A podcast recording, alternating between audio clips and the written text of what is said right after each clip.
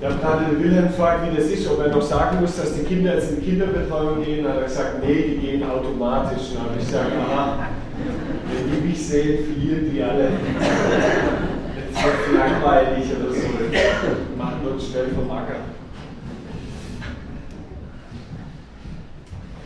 Ich glaube, nächster Schritt im Glaubensbekenntnis an Jesus Christus und dann heißt da letztlich an den Sohn an Jesus Christus, seinen eingeborenen Sohn, unseren Herrn. Soweit geht es ja gut, aber dann steht da noch, empfangen vom Heiligen Geist und geboren von der Jungfrau Maria. Okay. Spielt es erstens eigentlich überhaupt eine Rolle, dass man das so ausführlich ins Glaubensbekenntnis reinschreiben muss? Und zweitens, das ist doch eigentlich gleich ein ganzer Stapel voll Problemen, die da hier. Also, sind das nicht Widersprüche vor allem nur noch zum modernen Denken? Kann man das einem aufgeklärten Denken heute überhaupt zumuten, sowas? Fangen wir mal an. Wessen Sohn ist Jesus eigentlich?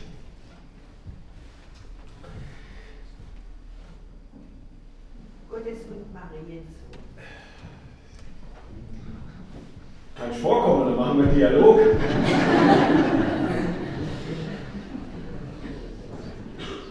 Das ist eine Brücke. Diese Brücke ist etwa 500 Meter lang, dieses Ding von da bis da. 1998 war in Honduras der Hurricane Mitch unterwegs und hat geschafft, was sonst manchmal Jahre, Jahrzehnte oder noch länger dauert, nämlich dass ein Fluss sein Flussbett verändert.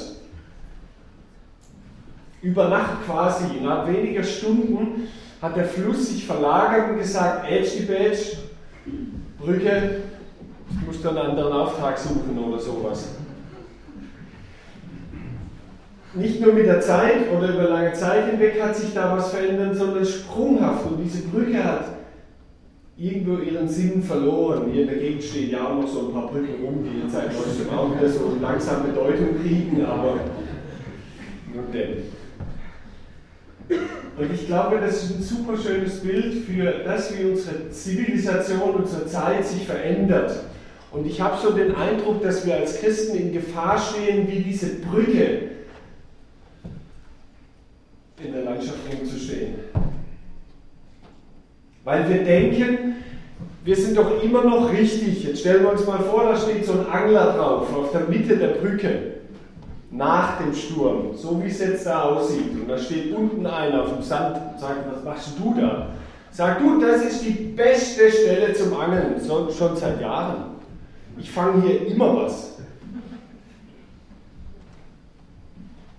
Wenn wir das tun, praktisch immer noch das Gleiche tun wollen, wie wir es schon immer getan haben, dann werden wir eben nicht Erfolg haben, weil sich unsere Zeit und das Denken unserer Menschen um uns herum wie dieser Fluss einfach verlagert haben. Und die Gefahr ist groß, dass wir auf unserer Brücke bleiben wollen. Hauptsache das Gewohnte, dass wir es kennen. Und dann macht man sich vielleicht lächerlich, wenn wir es machen, wie wir es schon immer gemacht haben. Und dann werden wir auch zu Recht lächerlich. Jetzt geht es da um den Sohn, geboren. Den einzig geborenen Sohn, ganz wichtig, geboren, nicht geschaffen. Denn wenn er geschaffen wäre, dann wäre er ja wie wir. Dann wäre kein Unterschied zwischen uns und ihm mehr. Er ist geboren. Wenn wir vom Sohn reden, klar, dann sprechen wir auch von einer Brücke, von der einzig möglichen Brücke zwischen Gott und Mensch. Nur Vorsicht. Wir sollten eben, wenn wir und wie wir von dieser Brücke reden, nicht neben dem Fluss stehen. Christ zu sein heißt nicht, ich habe mich von der Welt verabschiedet. Und Jesus ist Mensch geboren. Das heißt, er ist, wie wir das so schön vorhin in diesen Berichten ganz unterschiedlicher Art gehört haben, mitten in der Welt zu Hause möchte es ganz konkret nochmal sagen, mitten in meinen Rückenschmerzen und Kieferproblemen ist Jesus auch. Mitten auf so einem Parkplatz. Und Menschen fragen uns tatsächlich, du redest da von irgendeinem christlichen Glauben. Und bitte, was hat dieser dein Glaube denn mit meiner Leiharbeitersituation zu tun? Fragt mich eine vormals hoch dotierte, wirklich gut bezahlte Ingenieurin, die im Bereich Halbleiterproduktion sich spezialisiert hatte und sehr viel Geld verdient hat. Und jetzt ist sie fast in der gleichen Tätigkeit um zwei Ecken herum über so Leiharbeiterfirmen, die sich wiederum untereinander die Leute weiterverleihen, im fast gleichen Job, arbeitet mehr, hat weniger Freiraum und verdient die Hälfte. Sagt, was hat denn dein Glaube mit dieser Situation zu tun? Oder was hat denn dein Glaube, dein Reden von diesem Jesus mit meiner Ehekrise zu tun. 22 Jahre war ich gut und glücklich verheiratet, habe es zumindest gedacht. Und jetzt offenbart sich da eine gähnende Leere in unserer Ehe und wir wissen beide nicht, wie es weitergeht. Ich habe keine Idee mehr, ich bin völlig verzweifelt. Bitte, was hat denn dein Jesus mit dieser meiner Ehekrise zu tun?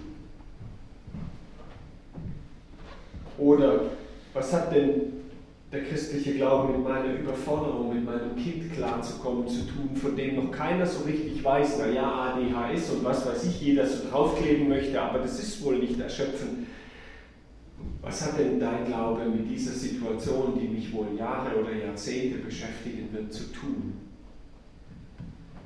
Und dann bekennen wir da im Glaubensbekenntnis, geboren von der Jungfrau Maria. Ist es nicht dann völlig weltfremd? Eine Zumutung für den aufgeklärten Verstand? Ist doch viel bequemer von Jesus als dem Sohn eines Handwerkers zu reden. Sohn, Sohn. Ja, und das war er ja auch. Er war Sohn eines Handwerkers.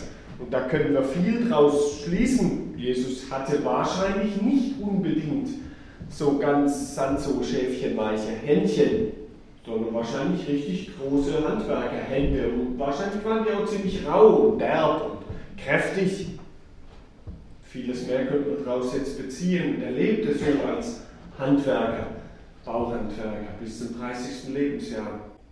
Wir können auch von dem Sohn des jüdischen Volkes reden. Ja, er war in dieser jüdisch-rabbinischen Tradition groß geworden und hatte da einen Auftrag bezogen aus dieser Tradition heraus und lebte auch ganz mit ihr, trug den Gebetsmantel, wenn er irgendwo aus dem Haus ging und vieles andere mehr. War Sohn des jüdischen Volkes.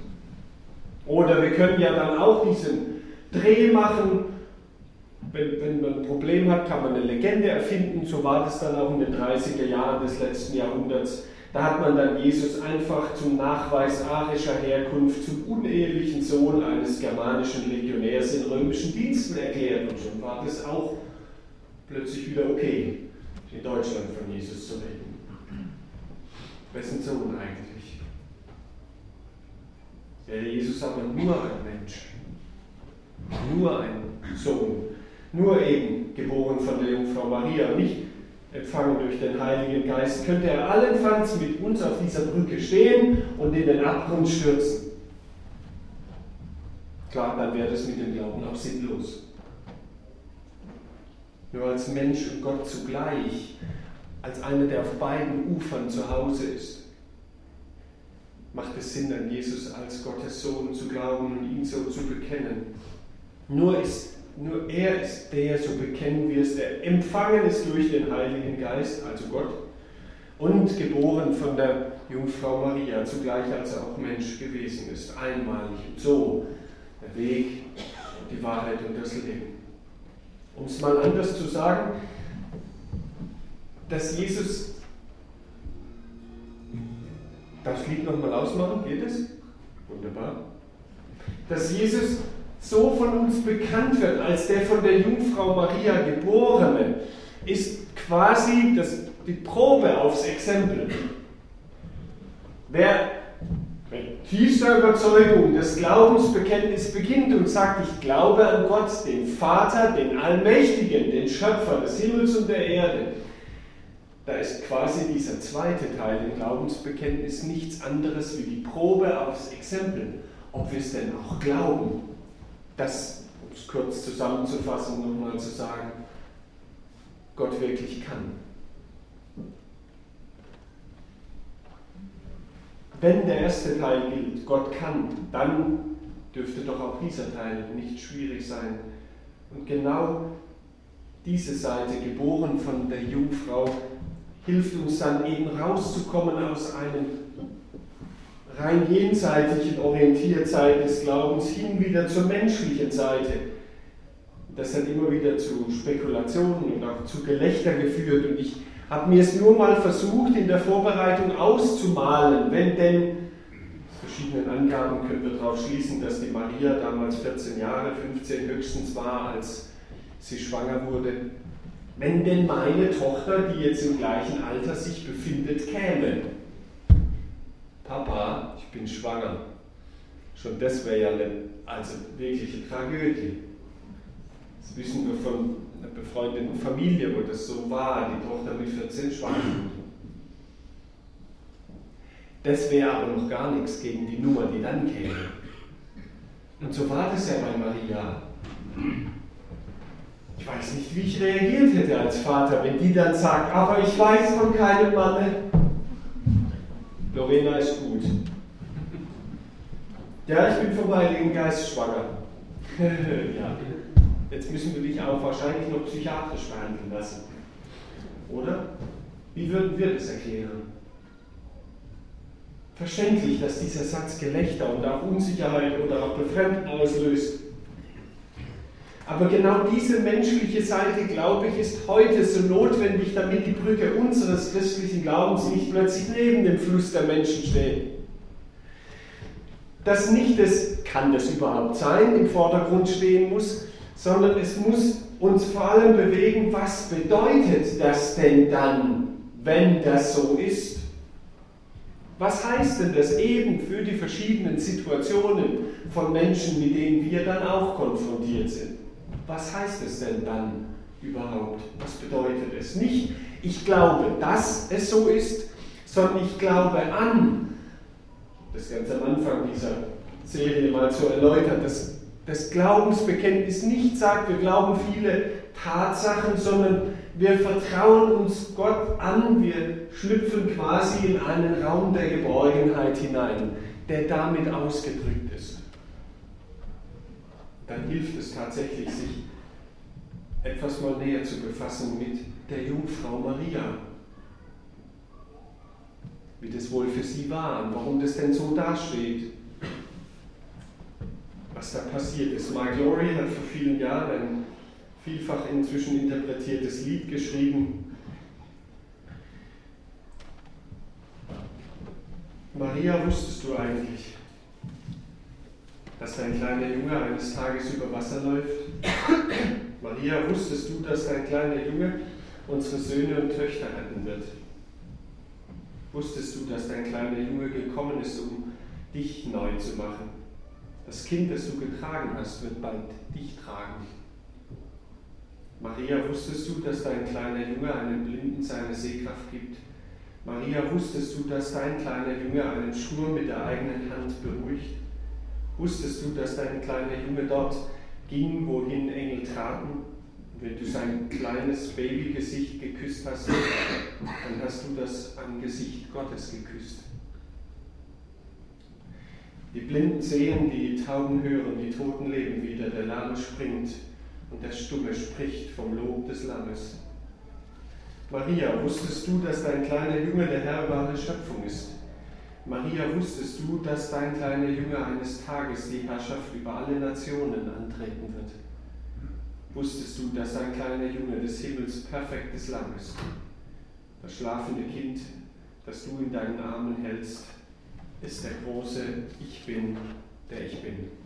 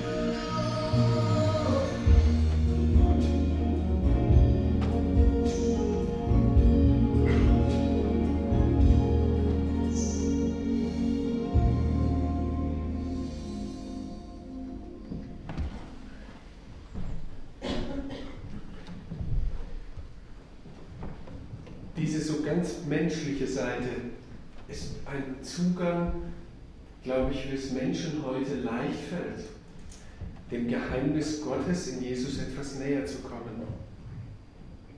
Es macht es greifbarer. Dieses Unglaubliche, was Maria erleben musste, Mensch, kann das denn überhaupt sein? Es war ein ganz normales Baby, das sie bekommen hat und das sie getragen und ernährt und großgezogen hat. Möchte es einfach nur mal mit einem anderen Lied sagen. In einem Lied, das vielleicht der ein oder andere so gelernt hat als Kind schon. Ähm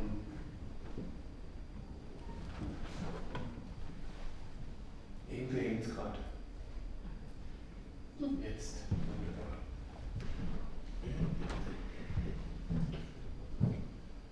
Ein Freund von mir benutzt es immer mal wieder, wenn er so als Prediger auftaucht, wo und sich da vorstellen soll, hinter so einem Predigtpult zu stehen. Der ist nämlich ein ziemlich kleiner Mensch, so 1,60 und hat an die 100 Kilo. Ja? Also kann man sich gut vorstellen, oder? Und dann ist, glaube ich, nachvollziehbar, warum er so die dritte Strophe gern benutzt von diesem Lied. Ähm, seht ihr den Mond dort stehen, er ist nur halb zu sehen und ist doch rund und schön.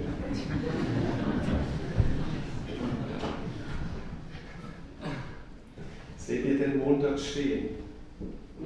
Er ist nur halb zu sehen und ist doch rund und schön. So sind wohl manche Sachen, die wir getrost belachen, weil unsere Augen sie nicht sehen. Wir stolzen Menschenkinder sind eitel, arme Sünder und wissen gar nicht viel. Wir spinnen Luftgespinste und suchen viele Künste und kommen weiter von dem Ziel. Gott, lass dein Heil uns schauen. Auf nichts Vergängliches trauen, nicht Eitelkeit uns freuen. Lass uns einfältig werden und vor dir hier auf Erden wie Kinder fromm und fröhlich sein. wie Kinder. Klingt das irgendwie zu naiv? Mag sein, aber da steckt viel Kraft drin. Wie Kinder zu werden. Vertrauensvoll. Geborgen und sorgenfrei. Das sind Menschen, die wir Kinder nennen. So will ich ja eigentlich sein, wie ein Kind. Vertrauensvoll, geborgen und sorgenfrei. Und wenn alle Menschen sich als Kinder Gottes sehen, selbst Kinder Gottes zu sein, durch diesen Sohn, durch dieses Geheimnis Gottes selber, zu diesem Kind Gottes den Zugang zu finden, dann wäre es vielleicht so, dass wir stehen als Kinder Gottes gemeinsam und fröhlich in einer großen Kette um diesen Globus herum und glücklich und sagen würden, wir feiern das Geschenk des Lebens. Eine friedvolle Welt, die von Liebe zum Schöpfer und zur Schöpfung gekennzeichnet wäre.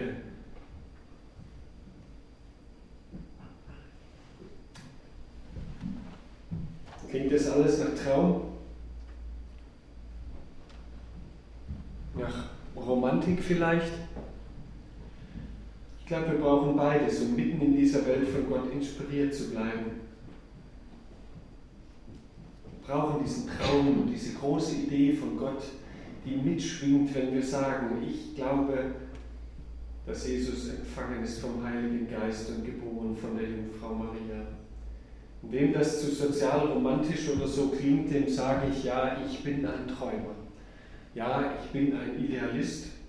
Einer, der den Traum von einer besseren Welt nicht aufgegeben hat und deshalb immer noch bekennt und mutig dahinsteht und sagt, ja, geboren von der Jungfrau Maria. Unglaubliches, Unberechenbares, Umwerfendes. Das ist für Maria mit ihrem Sohn greifbar geworden, ganz nah, sodass sie das Angesicht Gottes küssen konnte. Ganz nah, so nah ran will ich auch Jesus kommen. So nah möchte ich auch rankommen, so in Gottes Nähe sein. Dass ich dann die Stimme des Vaters höre, wie es im Matthäus-Evangelium an zwei Stellen uns berichtet wird. Das ist mein geliebter Sohn, an dem ich wohlgefallen habe. Diese Stimme kann ich nur hören, wenn ich so nah dran bin. Das ist mein geliebter Sohn, das ist meine geliebte Tochter, an der ich wohlgefallen habe.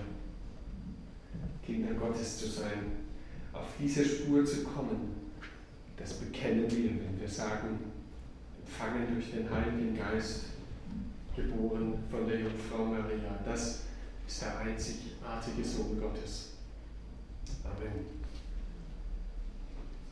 Ich möchte gerne beten, wenn es möglich ist, wenn uns aufstehen.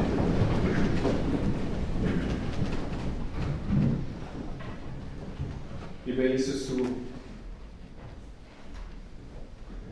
bist nicht Mensch geworden, um angestrengten akademischen Köpfen Probleme zu bereiten, sondern um die Liebe Gottes in diese Welt zu bringen, sie greifbar und spürbar zu machen und kaputte Beziehungen heil werden zu lassen, um das zerbrochene Verhältnis mit Gott zu versöhnen, zu überbrücken, neu zu werden, neu zu machen für uns. Und das geschieht nicht im Leben.